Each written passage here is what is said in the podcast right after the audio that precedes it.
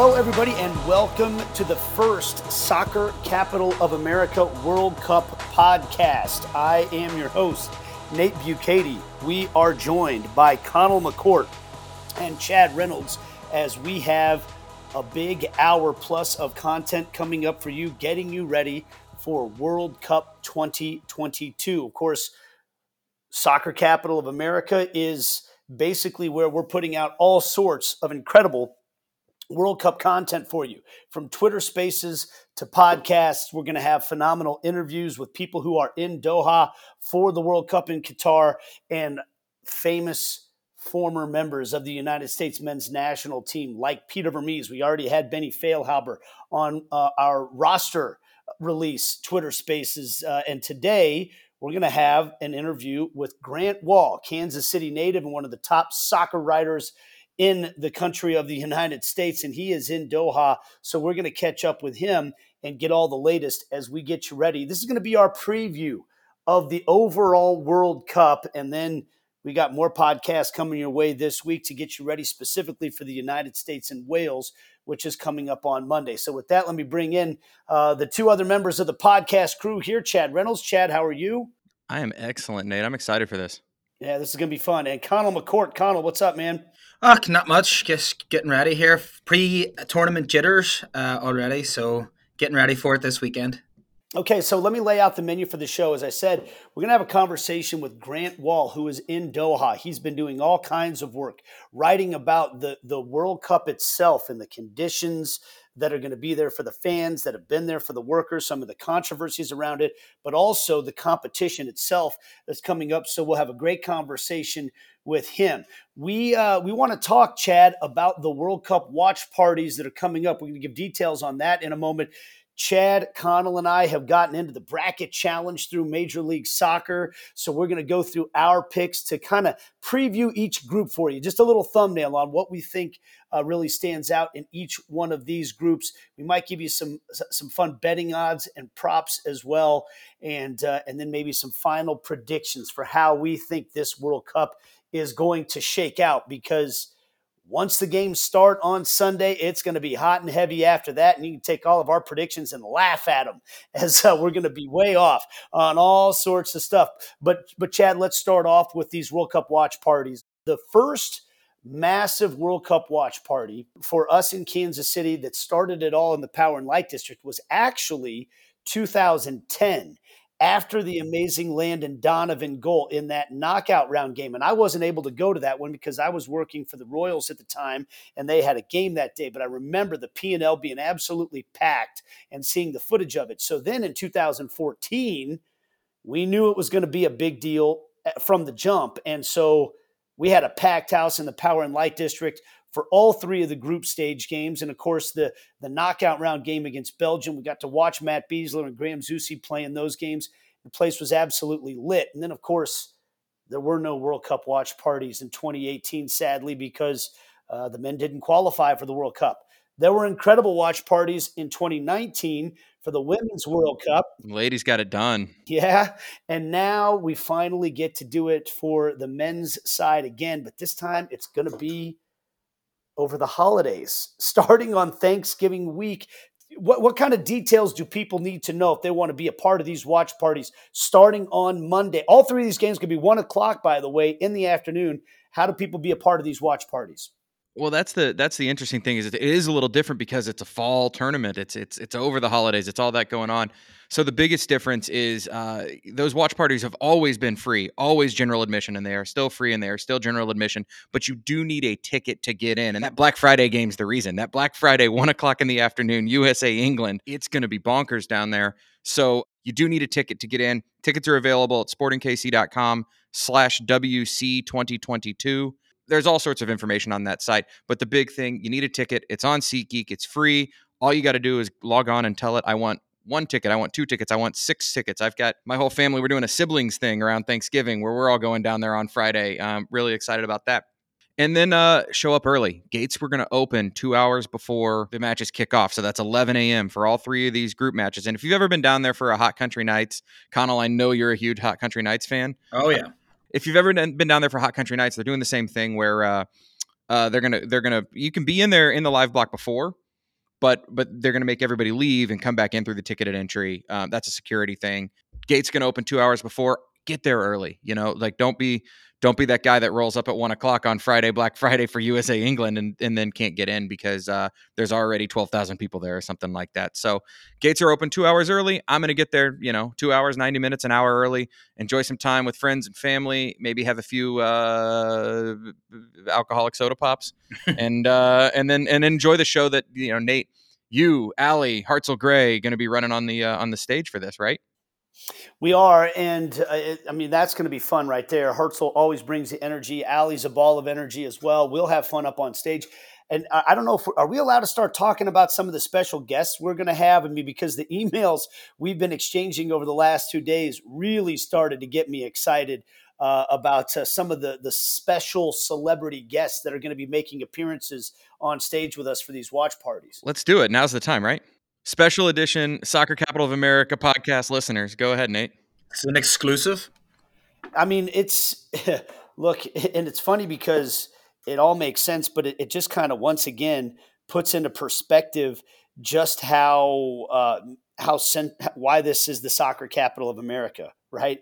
Um, why uh, Kansas City is the place where these things happen because you're going to be getting appearances from Peter Vermes, uh, by the way, which I just learned, and I, I don't know if you guys knew this, the first American to wear the number 10 since 1990 in the World Cup. I don't know who wore before that. From how long was the drought before the U.S. even qualified for the World Cup in '90? So really, 1950. Yeah, yeah. So the entire modern era of soccer, Peter Vermes was the first American to wear the number 10 for wow. the United States men's national team at the World Cup that's a fun one, Nate. Back in 1950, you know, the FIFA rules didn't allow for subs. So the 11 guys who started on the field played, and it wasn't like you picked the numbers, you know, based on who your creative influence was. It was just numbers one through 11 on the field, and one guy could wear it one match, another guy could wear it a next match. So really, the, the first ever true number 10 was Peter Vermes. There you go.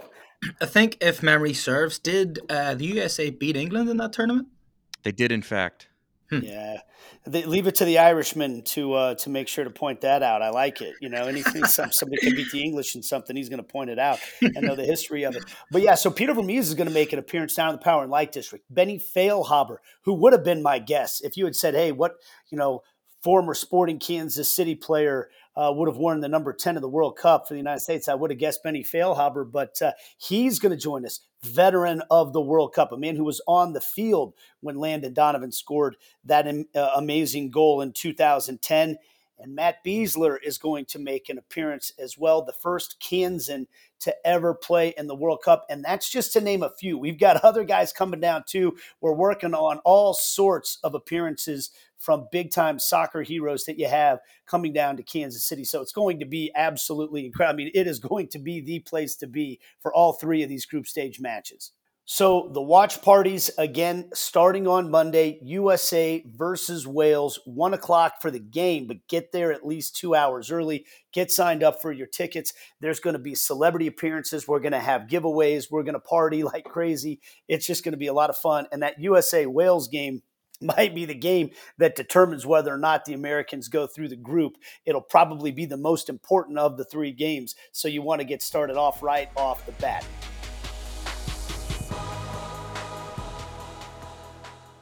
Guys, I wanted to start off with some major storylines for this World Cup before we move into uh, our predictions and have our interview with, with Grant Wahl. And so, Conall, I want to start with you because stars always drive these competitions, right? And I don't know how many of us expected to see the likes of what many people think are the two greatest players to maybe ever live in Ronaldo and Messi still going at this point in time but in two very different directions right now, it seems to be in the way things are going for each of them. What about that storyline of Ronaldo and Messi back at it, maybe their last time ever in the World Cup? Well, there seems to be a real dichotomy in mood between the two camps. Uh, I mean, Ronaldo coming off that bombshell interview with Piers Morgan, where he I mean, he basically run down everyone from the owners of the club to the manager to the chefs and the cooks even got a bison in it. And so when he left for Portugal duty, it kind of seemed like some of the players were giving him a bit of the cold shoulder. Uh, you seen Joao Cancelo and Bruno Fernandes. There was a bit of a cold kind of exchange between the two of them and Ronaldo. Whereas on the complete flip side, you have Messi, whereas it, it seems like everyone in Argentina, the players, the coaches, the fans, everyone wants to win this World Cup obviously they want to win it just for the glory, but for Messi, it seems like they want to do it for him because he's done everything else. And I mean, look, he probably will go down as the best player that there's ever been. But the one thing people still will hold over his head is he's never won a World Cup, and that's what will probably in the in the hearts and minds of some people, specifically Argentinians, will always kind of hold him below Maradona because. I don't know if you've ever seen that Maradona 86 squad that won the World Cup. That wasn't a great squad.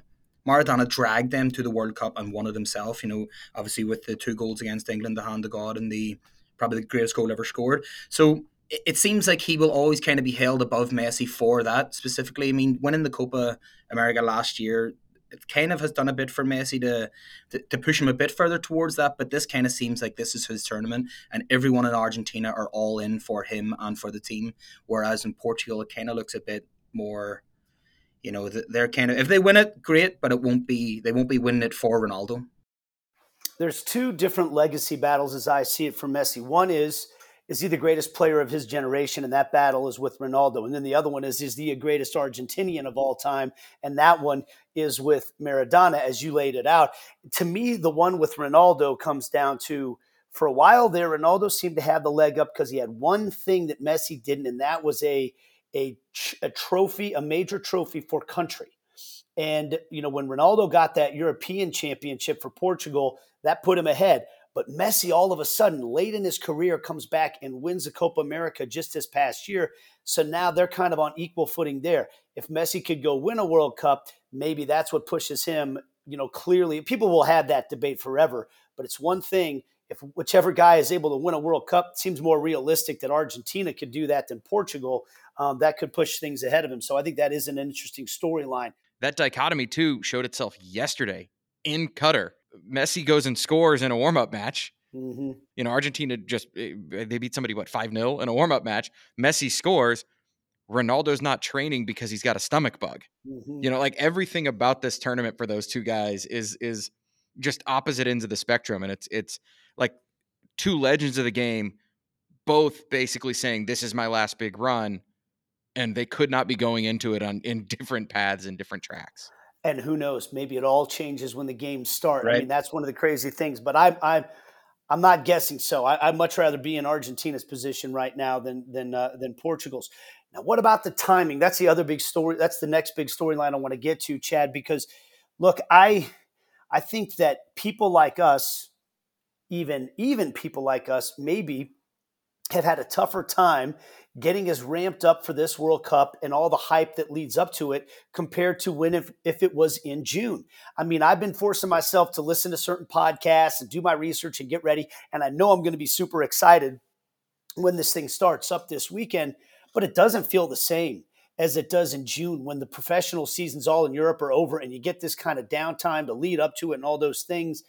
And of course, here domestically, you're going up against like the heart of the NFL season mm-hmm. and college football and all these other things. What do you think about the way this timing is going to affect this tournament?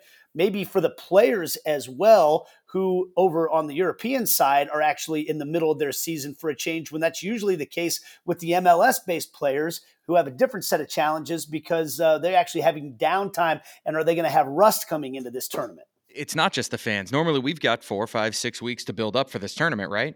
The players do too. Normally, these camps are long. They're they're five weeks mm-hmm. of training, putting in a system, getting in matches. In some cases, it's five days. You know, the, the Prem played Sunday, Monday. Yeah, Monday. That's right. Monday, and then so now you've got, and then you've got you know the English players arriving in Doha yesterday like it's it's it's nuts when you think about it. Uh, as we sit here recording this on on this on Thursday, pot will come out on Friday. So like, it's nuts. You, normally you got a month to prep fans, players, everything. Not at all in this case. The, the teams are coming in; they're gonna be colder. You can't get in the tactics that you can normally get in. And then the big storyline, or one of the big storylines, has been these injuries. all of these guys who pick up little knocks that are hard to come back in time for the tournament. Normally, if you get hurt at the end of the domestic season, you've got that month to recover and put yourself on a roster. But man, we are watching big name after big name after big name go down. Now, we don't know if it's more than usual or less than usual. I mean, The Athletic did a pretty good article breaking it down that it feels like more, but the numbers don't actually back it up. But then you look at the names, and uh, the names on the injuries is the thing that gets me. I mean, let's start with let's start with the big country, France, the defending World Cup champions. They're starting midfield. They're starting central midfield from the 2018 final out. N'Golo Kante, Paul Pogba, both out hurt. And and you know, say what you will about Pogba and, and Kante over the last couple of years for club, but man, when they've played for country, they've been spectacular. And, you know, Pogba, how good was Paul Pogba in the knockout stages in 2018? He was super. And N'Golo Kante is at the height of his game. Those guys both out with soft tissue injuries and unable to play in this tournament. France is probably going to start a 19 year old Kamavinga and a 22 year old Tchouameni in the center of the park as they go to defend their their World Cup title. And those two dudes are both really talented but they're really young, and it's very different than having the experience of Pogba and Kante. And that was just the start. This week, Francis had two big names pull themselves out of the squad or have to come out of the squad.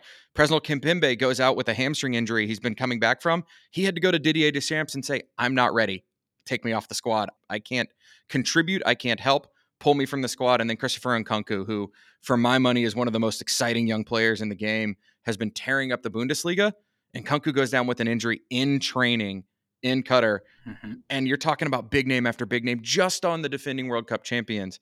And that's before you get into the guys on the Germanys, the guys on, you know, I mean, like Timo Werner out for Germany, picks up a picks up a uh, a knock a week before the squad is named.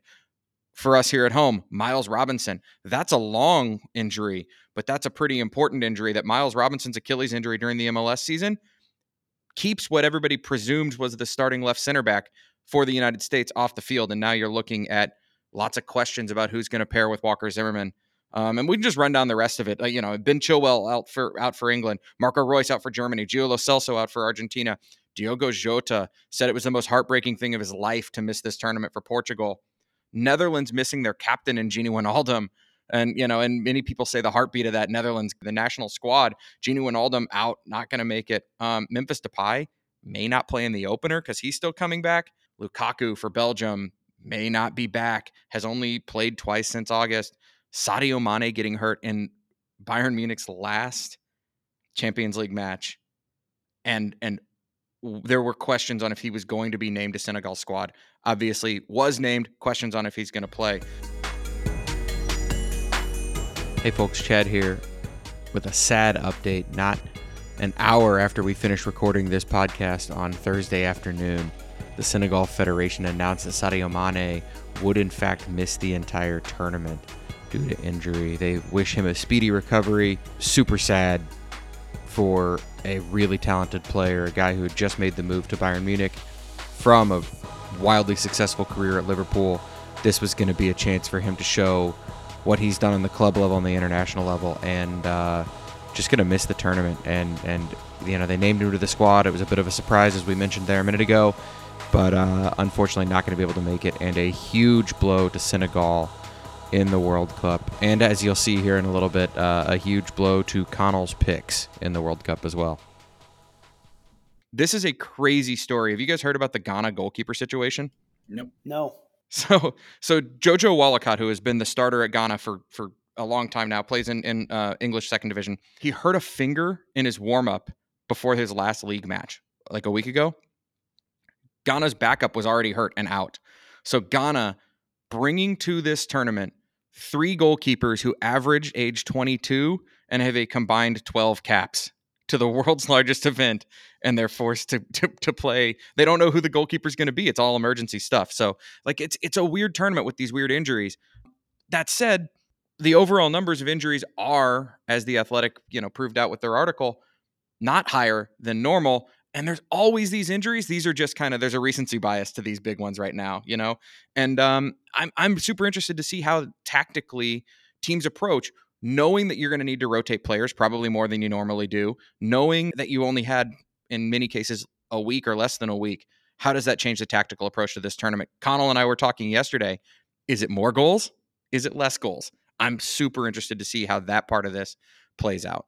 Yeah, it's all going to be fascinating. And then the the last big storyline that uh, that we have to talk about is all of the stuff off the field in Qatar, the the problems with this World Cup being where it is, the the, the admissions by FIFA that they made a mistake in in or or former FIFA execs anyways that they made a mistake by making this happen. Um, look, this is something that is not new in the world of soccer. And I know I've uh, I've recommended this podcast, Chad Reynolds. I know you've been listening to it, but it's called 22 Goals: A Story of the World Cup Told Through 22 of the Biggest Goals in World Cup History. Those of us that love this beautiful game and take so much joy in it, um, should we feel guilty that this is a tournament that has led to thousands of deaths by mar- migrant workers who were treated horribly in putting up the stadiums so that people could enjoy them. That this is being put on in a country where human beings are denied basic rights and um, sometimes reportedly being tortured because of their their sexuality and things like that. Um, you know, all of the different moral problems that you have with this. And there's that term now that gets used a lot called sports washing, which is when really rich entities, be it uh, be it a you know a Russian oligarch who's buying an English Premier League team, or uh, you know, or or a country that maybe has a lot of um, unsavory things going on uh, that that that use something that we all love as a means to make themselves seem more lovable. You know, using their money to hey, look at us. Look at us putting on the World Cup. Look at this. This is going to be a way for us to use a PR campaign to make ourselves look better. And should we feel guilty as fans about that? And it's a it's a complicated question. It's a tough question. And I think that, you know, I listened to that podcast with Brian Reynolds. I won't be as eloquent as he was when he said it, but the truth of the matter is this is what happens in the world with beautiful things that humans love uh, sinister people oftentimes will get their hands on it and exploit it for their own gain um, because we love it, because it's beautiful. The game of soccer itself is a beautiful egalitarian sport, you know, that is the and and the sport itself brings so many people so much joy. Um, there's nothing wrong with us loving that. Uh, how much do you treat the things that are happening how much do you focus on the soccer? And I don't know that anybody knows the right answer to those things. Um, but I do think it's going to be one of the things that just kind of hangs over this World Cup. There's just going to be kind of a cloud there. And and and props to the journalists that are there who are willing to tell those stories and make sure that we understand what's going on. Um, and, and, we're already seeing journalists getting bullied in Qatar right now, sometimes for no reason whatsoever, just doing a normal stand up, which goes to show you that maybe the Qatari authorities are already a little defensive about the treatment that they're going to get from the international media. So I just think that's going to be an interesting storyline to keep an eye on. And I'll say this too, though. I don't know what the World Cup experience. I'm going to be interested to talk to Grant Wahl about this I don't know what the experience is going to be like. You've seen the pictures of the big, you know, the the the accommodations, quote unquote, that fans will get to stay in in Qatar. And I got to be honest, like people are starting to call mm. it the mm. Fyre Festival Festival World Cup, right? Like, I'll be honest. as a fan, it does what I'm seeing portrayed to me does not look like the type of event that I really wish I was going to. I would love to have gone to the World Cup in Brazil. I would love to go to a World Cup in some some country in Europe. This doesn't seem like one that I, I would want to spend my money to go see as a fan. But how much of that is going to be people that are outraged at all the horrible things that have gone on in this World Cup and want to paint a picture for you of how bad it is. And how much is it? It's really bad. I'm just going to be interested to see what the truth is when it comes to what the experience is like for the people that decide to go watch this World Cup in uh, in Qatar. Uh, so those those are some of the big storylines. Um, Conall, I know you're you're our resident uh, gambling expert. Do you got any prop bets for us that really stand out to you that, that might be kind of fun for this World Cup? So every World Cup, obviously, there's always going to be the teams that we all expect to do well, and it, it, coming into it, there's always a team that goes out in the group stages that nobody expects to go out. In the past, it's been uh, France, England, Italy, Uh, even in just the last three World Cups, Germany, they've all fell out at the at the group stage. And this year, I think that team might be Belgium. Everyone is building Belgium up to be this you know this is their chance. I mean, Belgium are always kind of the bridesmaids anyway. But for me, uh, uh, with as Chad said, Lukaku, he's only played four games this season. Eden Hazard hardly played for Madrid. You do have Kevin De Bruyne, who can show up and be the best player in the tournament, but they're they've kind of they're struggling with what England struggled with a couple of years ago, and it was this Though they were coined the, the golden generation. So it was time, okay, let's go. This is our time to win it, and anything but winning it is failure. But when you look deeper into that Belgium team, Alder Alderweireld and Vertonghen, their two centre halves, both play in Belgium. I mean, anybody, any striker, the US, if they were playing them, you would fancy yourselves running against uh, those two lads at the back for Belgium. So Belgium to go out in the group stage, you can get a four to one, wow. so plus four hundred for Belgium to go out, and that's just uh, personally, I think every tournament there's always that team that goes out and no one expects them to go out. I think this year it's Belgium. Another tip for me, I think Uruguay are dark horses, and they're three to win to win their group plus three hundred. They do have Portugal in their group. That's probably the biggest. Uh, the biggest challenge that they're going to face, but at plus 300, I like Uruguay's odds as well.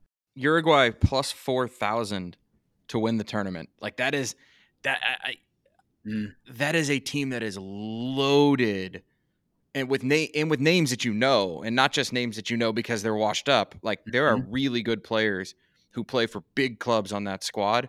And and nobody's talking about them. I'm with you, Conall. That's probably my biggest dark horse for this tournament. And and and you know, none of us none of us here, we're all we're all employed by uh by entities that do not allow us to make bets on soccer. But if I was a betting man on the soccer, mm-hmm. I would be really looking at that Uruguay future. Like that that's it's do I think they're going to win the tournament? No. Do I think they could? And do I like that at plus 4,000? Absolutely. Argentina as well, just for their, just for a prop bet, for them to go through as well, to, for them to finish first, Poland to finish second, you're getting that 17 to 10. So it's probably about just over about plus 100, plus 110. Uh, Argentina to go through or to win the group, sorry, and Saudi Arabia, who are also in their group, not to win a game, you're getting a plus money as well. So you're getting that at about plus 110. So there, there's a bunch of props there. Just shop about if if uh, as you said, Chad and I we cannot make bets because we work in this business. But if you shop around, there's a lot of money to be made in this World Cup. So uh, those predictions by Conall could go in stark contrast to some of the p- predictions I have for my World Cup bracket, which we'll get to here in a little bit. So that's a good teaser there. But first, we're going to take a break, and when we come back, a conversation with Grant Wahl. Let's find out from a firsthand account what things are like in Doha.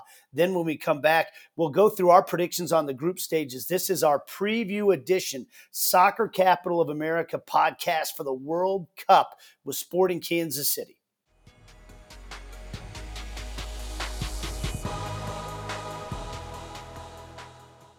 And we are back on the Soccer Capital of America podcast. This is our podcast number one of the World Cup as we are going through our preview of World Cup 2022. And we are very happy to be joined by our special guest for this episode, a man who, look, we're, we're, we're kind of, it's like you're not supposed to give yourself your own nickname, but we've done that here with the Soccer Capital of America, calling Kansas City that. But it's because of so many great reasons, like the fact that the best soccer writer in America is from Kansas City. And yes, I'm pandering right now. Grant Wahl is our guest, and he's who I'm talking about. Um, but uh, but but on live from us, or we're recording this right now. But he's joining us from Qatar in front of a yellow wall right now. Our audience can't see you, Grant; they can just hear you. But thanks for joining us. And can you paint the picture for us a little bit? What where are you right now, and what are things like as you're covering this World Cup in Qatar? Yeah, I got into Doha on Monday. Uh, we're recording this on Thursday, and uh, I've got a wonderful housing situation where I am right now. I'm in a four bedroom townhouse, totally new, in a compound here that's uh, you know it was acquired uh, by my friend Guillaume Balaguer, who arranged all of it through FIFA accommodations, and um, I feel like it looks like a literally my mother-in-law's townhouse in Houston. Um, it's got a nice living room to watch games on the big TV. It's got uh, the bedrooms are nice, um, and I'm with uh, three of my friends who are journalists based in Europe: Guillaume Balaguer, Raphael Honigstein, and uh, James Horncastle. So it's a really good group. I, I really do enjoy coming to World Cups and spending time with journalist friends that I don't get to see all that much, and we're all in the same place uh, every four years or sometimes at the Euros. And uh, uh, I'm only 10 minutes away by Uber, which works well from the US training site. And I feel like I'm pretty centrally located here in Doha. So I will uh, encourage everybody, if they're not already, to follow Grant Wahl on Twitter before Twitter gets burned to the ground. Um, Grant Wahl is the Twitter handle, but he's got so much great content. GrantWahl.com. Uh, highly encourage you to, to listen to his podcast series, to re- read all the stuff that he's writing. You've been covering this World Cup from the standpoint of the off the field stuff that we'll get to going back quite some time now. That's not just since you got here to Doha and and uh, following you on Twitter just about an hour before we started recording this, I saw you uh, tweeting about the news that Jack Warner uh, has lost his appeal, is you know going to be extradited to the United States in the FIFA corruption case. It's kind of timing right now, considering all this backdrop that's around.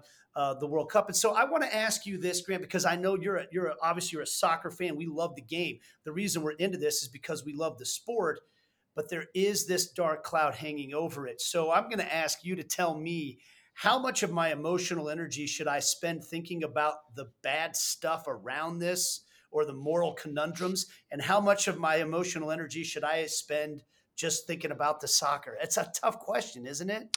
It is, but I, I, I don't want to tell you how to feel. I think that's you know in, in, my journalism, I'm covering the soccer here. I've also covered the human rights in detail here. I made a special trip to Qatar in February, and all I did was mm-hmm. speak to migrant workers here at 14 FIFA hotels and wrote about what they told me.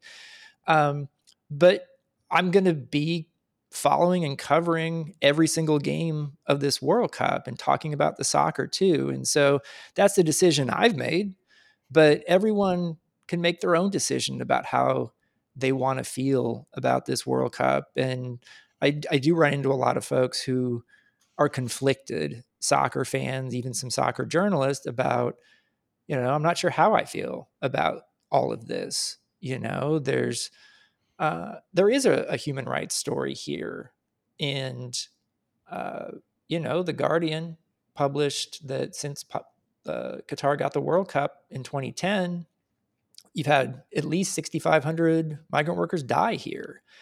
And not all of those are working on World Cup related projects, but a vast majority of the infrastructure projects in this country are somehow related to the World Cup, including building the new metro system, all the roads. They literally built cities out of the desert since I was here in 2013. I remember in 2013 when I came here for a story, I literally went to the site of where the World Cup final will be, and it was desert, it was sand. We took a hmm. picture mm. of it and we posted, you know, that was part of our Sports Illustrated story. Like, this is going to be where the World Cup final takes place in nine years. And now there's an amazing stadium there, and they've literally built a city where there was sand nine years ago. And that's how things work in this country. They spent $200 billion on infrastructure and everything preparation wise for this World Cup. And that's by far the most on any sporting event in history. Man, it's it's just staggering stuff when you talk about it in that regard. And so, one of the things I'm curious to ask you about, because what we're already seeing is when, when you're on social media, little clips and glimpses of maybe the way other journalists are being treated in Qatar right now. What are the amenities going to be like? People are up up in arms about what the beer sales are going to be like. How is the LGBTQ plus community and signs of support for people like that? How are they going to be treated in Qatar?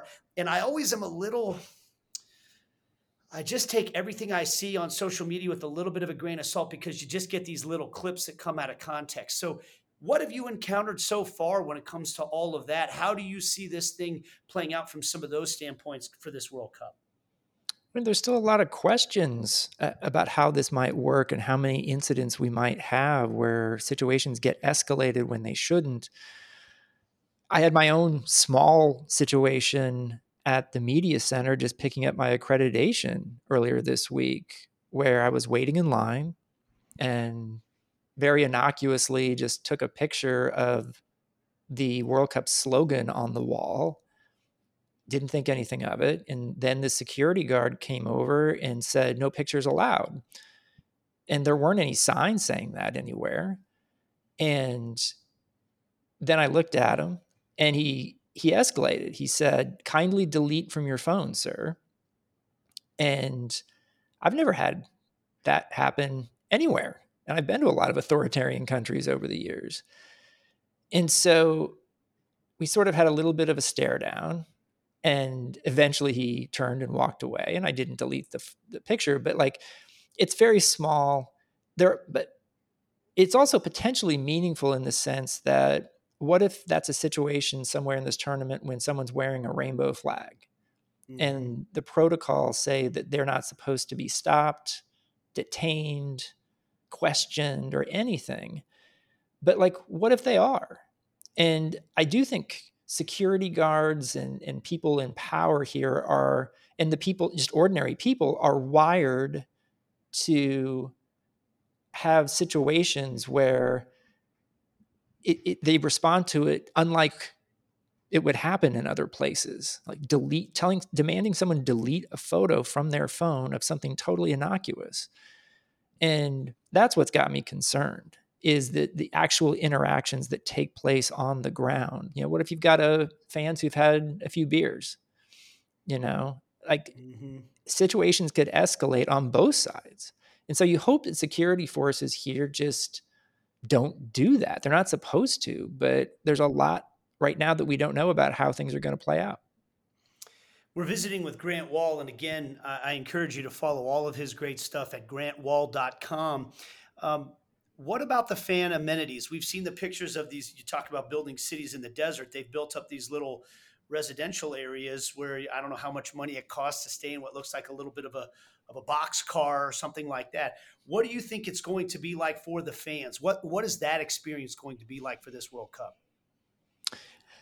You know, there were some Fyre Festival vibes coming out of some of those photographs of shipping containers, you know, in the desert and some of the tents we've seen set up. And I heard from uh, some U.S. military people who've actually spent time in those type of shipping containers in the Middle East, and and they were basically saying, "Don't get one near the public restroom."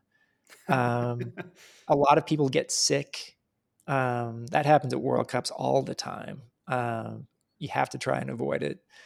Um, and some said it wasn't actually that bad. So I, I am curious to see what some of the takes are. It seemed like $200 a night for a shipping container is sort of steep, but um, you know, I know a lot of the American outlaws are staying on cruise ships, which are being used for housing in uh, in Doha. Um, and, and, there's actually more hotels available than people thought there would be. I think FIFA has released a few blocks at different times, and so it's got me wondering, as I always do at the start of a World Cup, are we going to see some you know, are, are we going to see full stadiums in every game? We may not. I think last I checked, there was tickets available for USA Wales still. Hmm. And and that brings me to the soccer part because I haven't even really asked you a real like soccer question yet. Um, and and let's let's go right into the United States. I mean, I made the comment earlier on our show that I think uh, this isn't some groundbreaking idea that I just came up with, but a lot of people feel like this game against Wales could be the most important game, most likely will be the most important game in the group stage for these young Americans. I'm curious what your th- you've covered the U.S. in soccer for so long. What's at stake for this U.S. national team, this young group of players? How important is what we're about to watch for them? And boy, that's a tired question, isn't it, for the future of American soccer? But like, what is at stake in your opinion? How are you seeing this for the United States? Well, because the U.S. missed the World Cup in 2018, it's been a long time. And I think there's a real feeling among the U.S. players, these young guys, that they want to get some respect for U.S. men's soccer that has been lost. And that's a pretty powerful incentive, I think. So clearly they have the talent. I guess the question is all but one of them, you know, have never played in a World Cup before. And so how will they respond to that? I think they're capable of of doing some really impressive things in this tournament. I also have gotten to feel like Weston McKennie is a player in particular whose performance can vary on the size of the game. He can look Yeah. pretty um, disinterested sometimes, like in that Japan friendly in September, and just not be good. But then, both with Juventus and with the US, he he really does show up for the big games. So I think I'm looking for that as long as he's healthy enough to start, which is still a little bit of a question.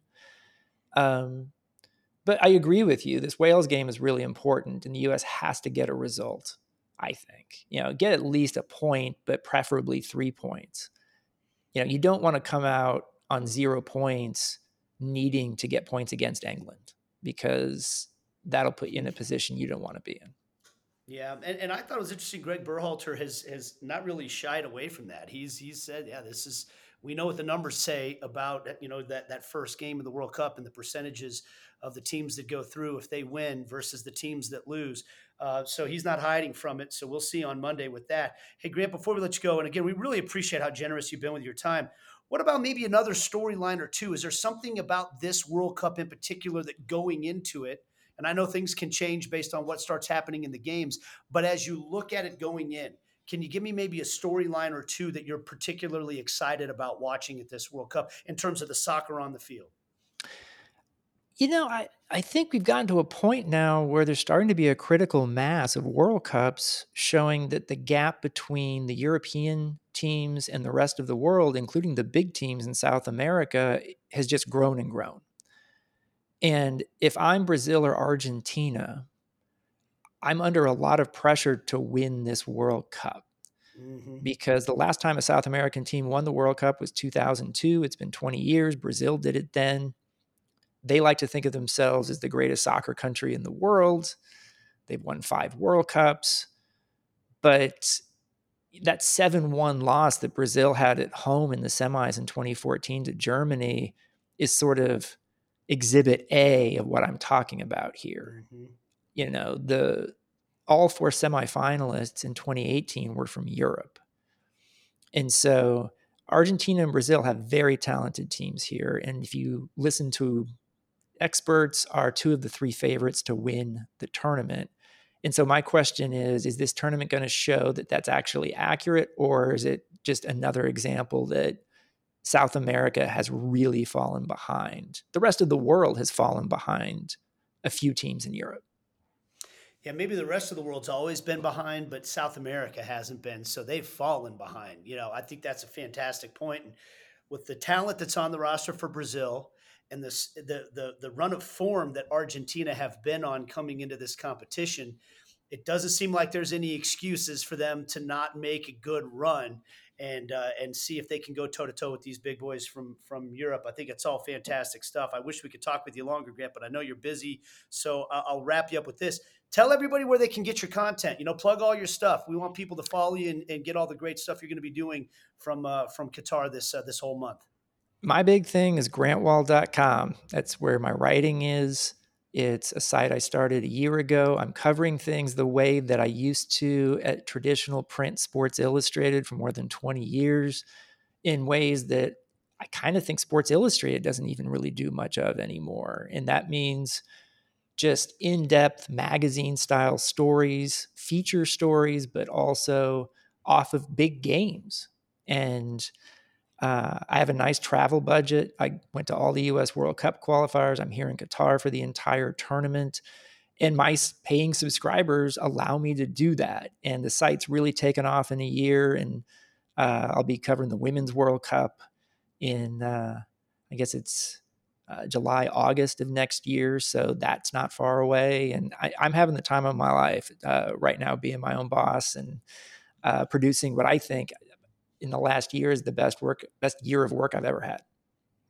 Well, I'm a subscriber, and I, you know, I'll Thank give you. it. A, I'll give it a, a testimonial right here. If you if you want to get some great, you know, on the ground uh, reporting from what's going on in Qatar, I think you just got a little taste of it right here. Check it out, GrantWahl.com, and that's G R A N T W A H L dot com. Grant, thank you so much for the time, and maybe we'll. I don't know how busy you'll be. We, might hit you up again later on in the World Cup and uh, and touch base again if that's all right with you.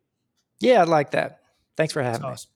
So from Qatar, there is Grant Wahl. We're going to take a break. When we come back, I'm going to be rejoined by Chad Reynolds and Conall McCourt, and we'll go through our predictions, which will be completely wrong for all the group stages right after this with our Soccer Capital of America inaugural podcast or I guess I don't know what you call that. Is it the opening podcast for the World Cup? Uh, Grant's better at words than me. We'll be back right after this uh, Soccer Capital America podcast.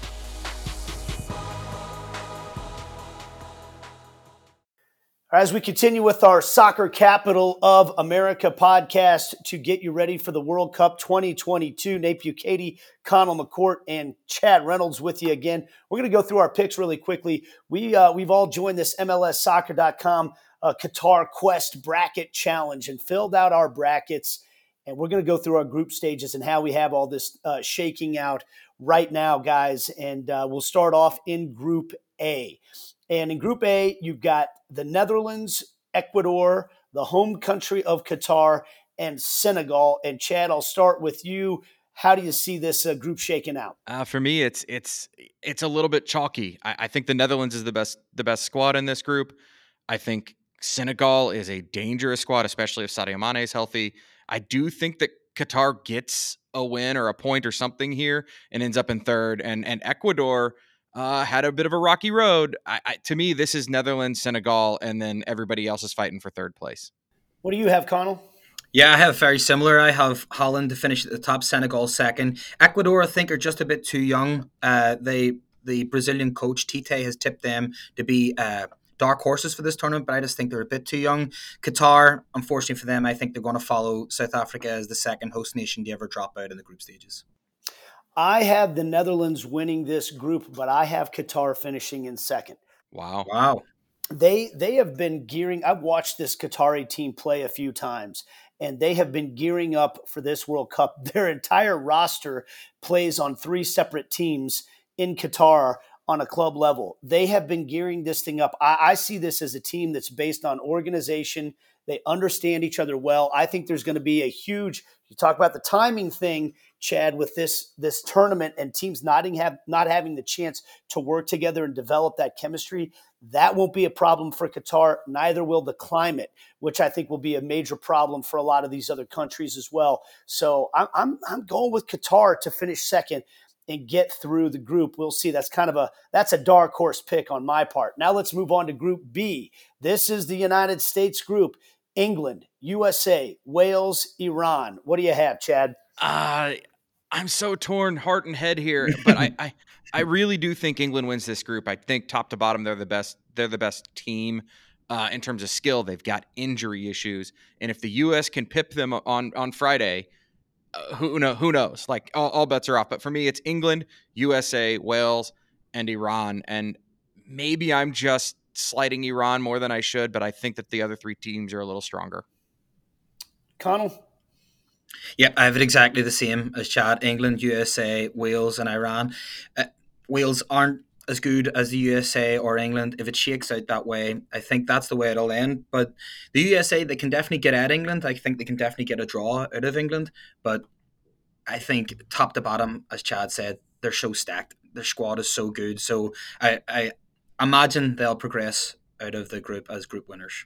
We all have it the same way England, USA, Wales, and Iran. Uh, the only caveat I want to throw out there is I am a little worried about this group for the United States. And maybe this is just me getting nervous before the big competition because I see what's at stake. But I hear everybody talking about how, how the United States should advance through the group.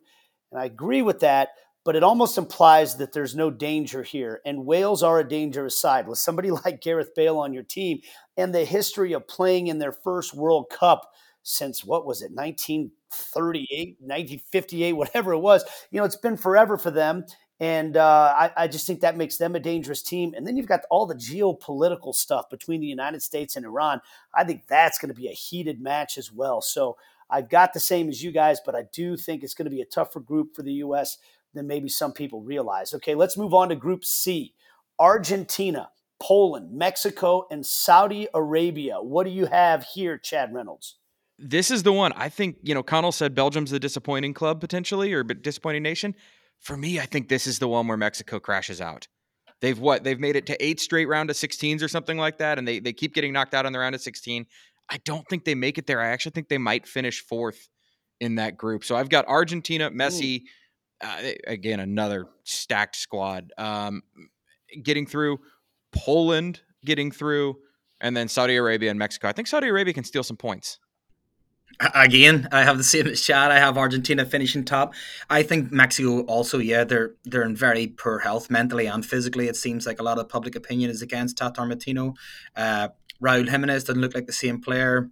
Hirving Lozano is going to have to come up big for Mexico if they want to do anything with Jesus Corona not being able to play for the tournament. So I have Poland, who I think just have the edge over Mexico with Alexa Lewandowski and Zielinski, both playing really well in Europe at the minute, and then Saudi Arabia at the bottom. So it's Argentina, Poland, Mexico, Saudi Arabia for me.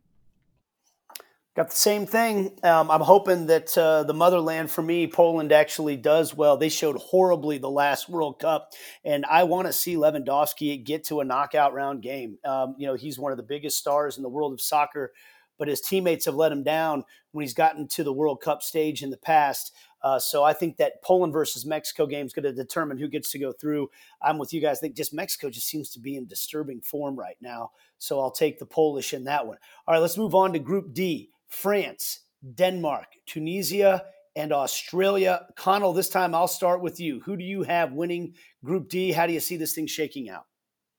Well, this is probably my biggest kind of shock of the, the tournament because I have Denmark winning the group. Uh, I have France finishing second, and or sorry, Tunisia finishing third and Australia finishing fourth.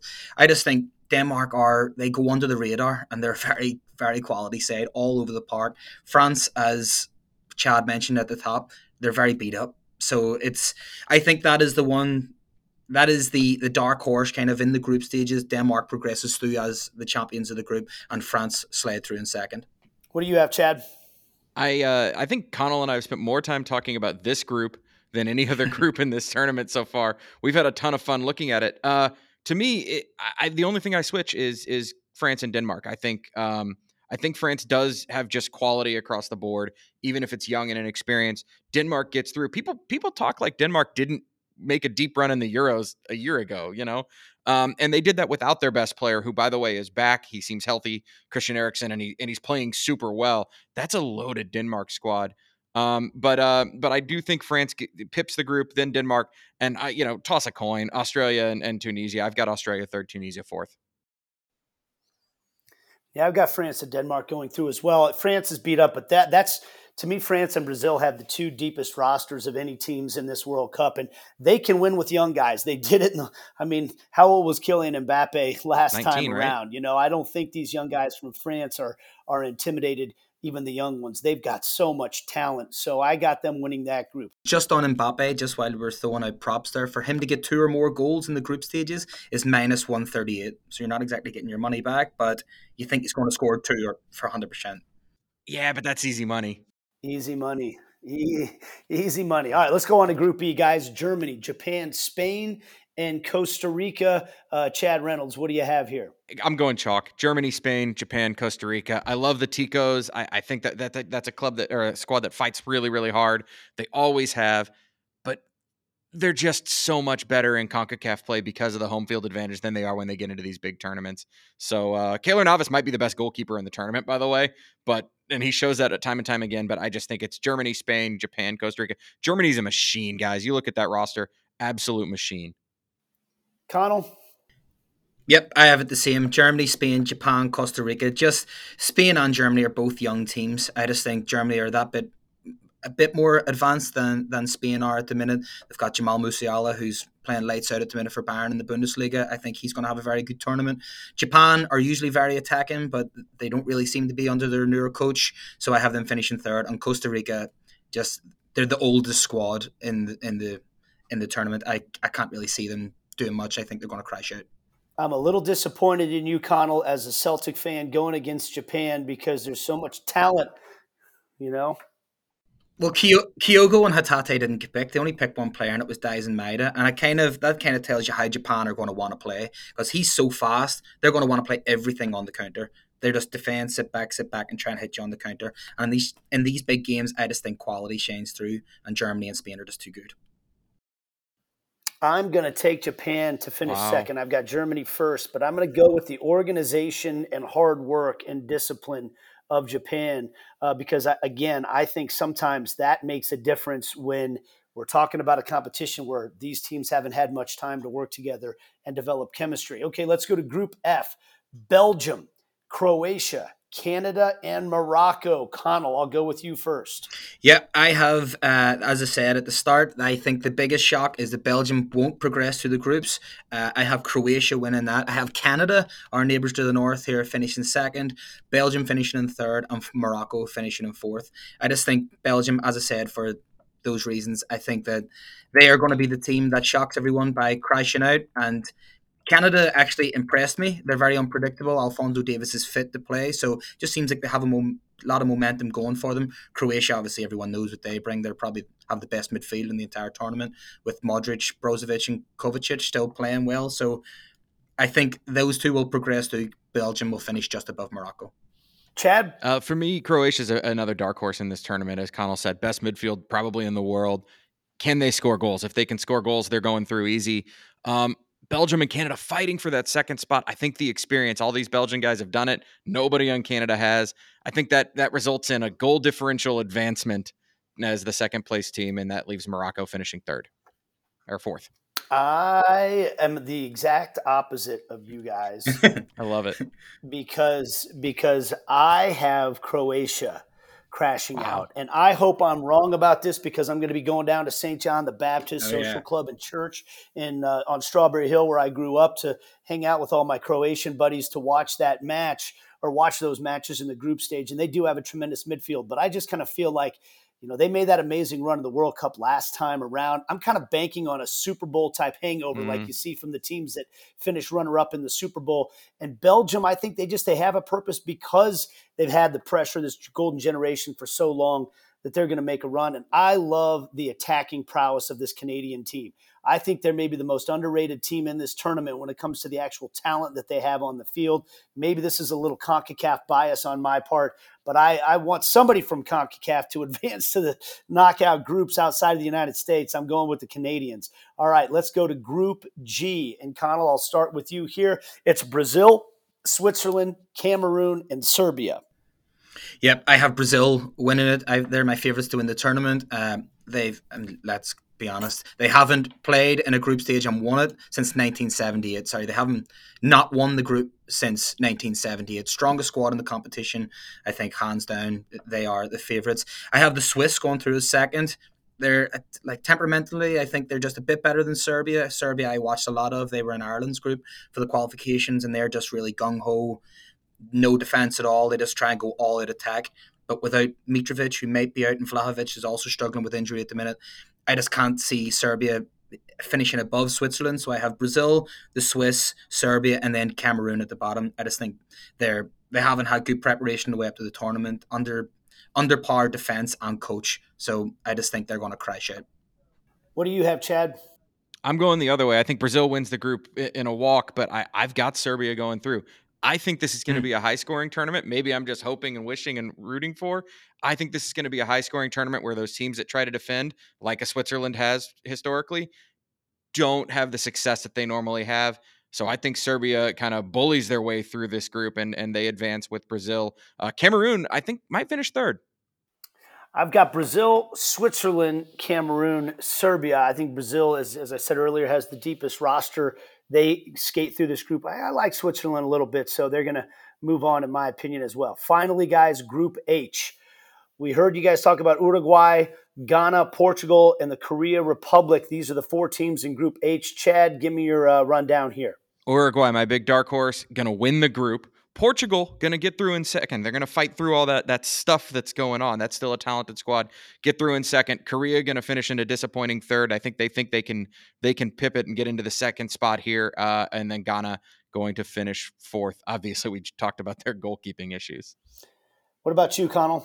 Well, I was unaware of the goalkeeping issue, so I have Ghana finishing third in this group. but I do have Uruguay winning the group, Portugal finishing second. Portugal, they are a good team, like they have really good squads, but at, at these tournaments, they've only won 10 of the last 27 competitive games in these tournaments. So they, they do kind of like to upset sometimes. Uruguay I have finishing top because they're just chaos. You know, big Darwin Nunez up top. You don't know what he's going to do. He doesn't even know what he's going to do.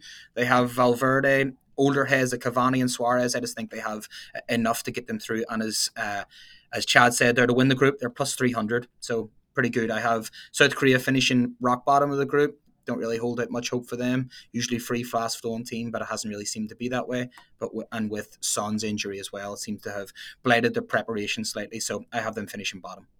I've got Uruguay finishing first as well. I didn't know about this Ghana goalkeeper situation either, and I've actually got them going through to the second round as a second seed. So we'll see. I got faith in these young goalkeepers that they're go, they're going to run out there. in Portugal, I think they're just they, they got too much turmoil uh, on their team, so that's one of my dark horse dark horses to get knocked out in the uh, in the group stages, and then Korea finishing last. So and she wasn't able to join us today for this podcast and this pick segment, but I was able to get our good friend and co-host Ali Trost Martin's picks for the group stages as well, so we can add those in. I know everybody at home is tracking them on their own spreadsheets to, to check us later. Uh, and how wrong we all are, but uh, but Ali Trost Martin's picks for the World Cup that we will add into um, the picks from Nate Conall and myself. Let's start with Group A. Ali has the Netherlands first, Ecuador coming in second. Group B, Ali is the only one of us to pick the United States to top its group, with England coming in second. So big results needed from this Wales match on Monday, and then the big Black Friday match to make that happen. Uh, group C, Argentina and Poland in that order from Ali. I think we all had Argentina and Poland in Group C. Group D, France and then Denmark. Every single one of us really looking at that Danish team to get through. Group E, Ali flipping the script a little bit on us. She has Spain winning the group and Germany coming in second in that group. Ali's picks for Group F Belgium, the Golden Generation, the end of the Golden Generation, coming in first, winning that group with Canada, our neighbors to the north, in second. For Group G, Ali has got Brazil and Switzerland joining Nate in his picks for that group. And Group H, Ali's got Portugal, Cristiano Ronaldo, and all the turmoil in that camp topping that group with Uruguay coming in second. So those are Ali's picks as well. We can add those to our list. So that is our predictions. A little thumbnail for you guys on the group stages. I want to remind everybody before we sign off here today that we're going to have another pod coming out in just a couple of days, specifically focusing on the United States and Wales. Peter Vermes is going to be our special guest on that podcast.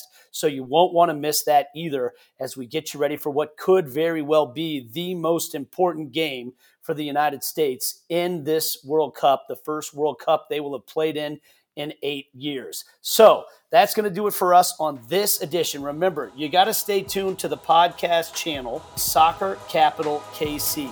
If you follow us there, you'll see all the content because we'll have you know, game day content, all that stuff put out there for everybody on a consistent basis. So follow Soccer Capital KC on Twitter, and you can keep up to date on all of that stuff as well. And we will talk to you again soon here in just a couple of days with our big preview of the USA and Wales. But that's going to do it for us this time.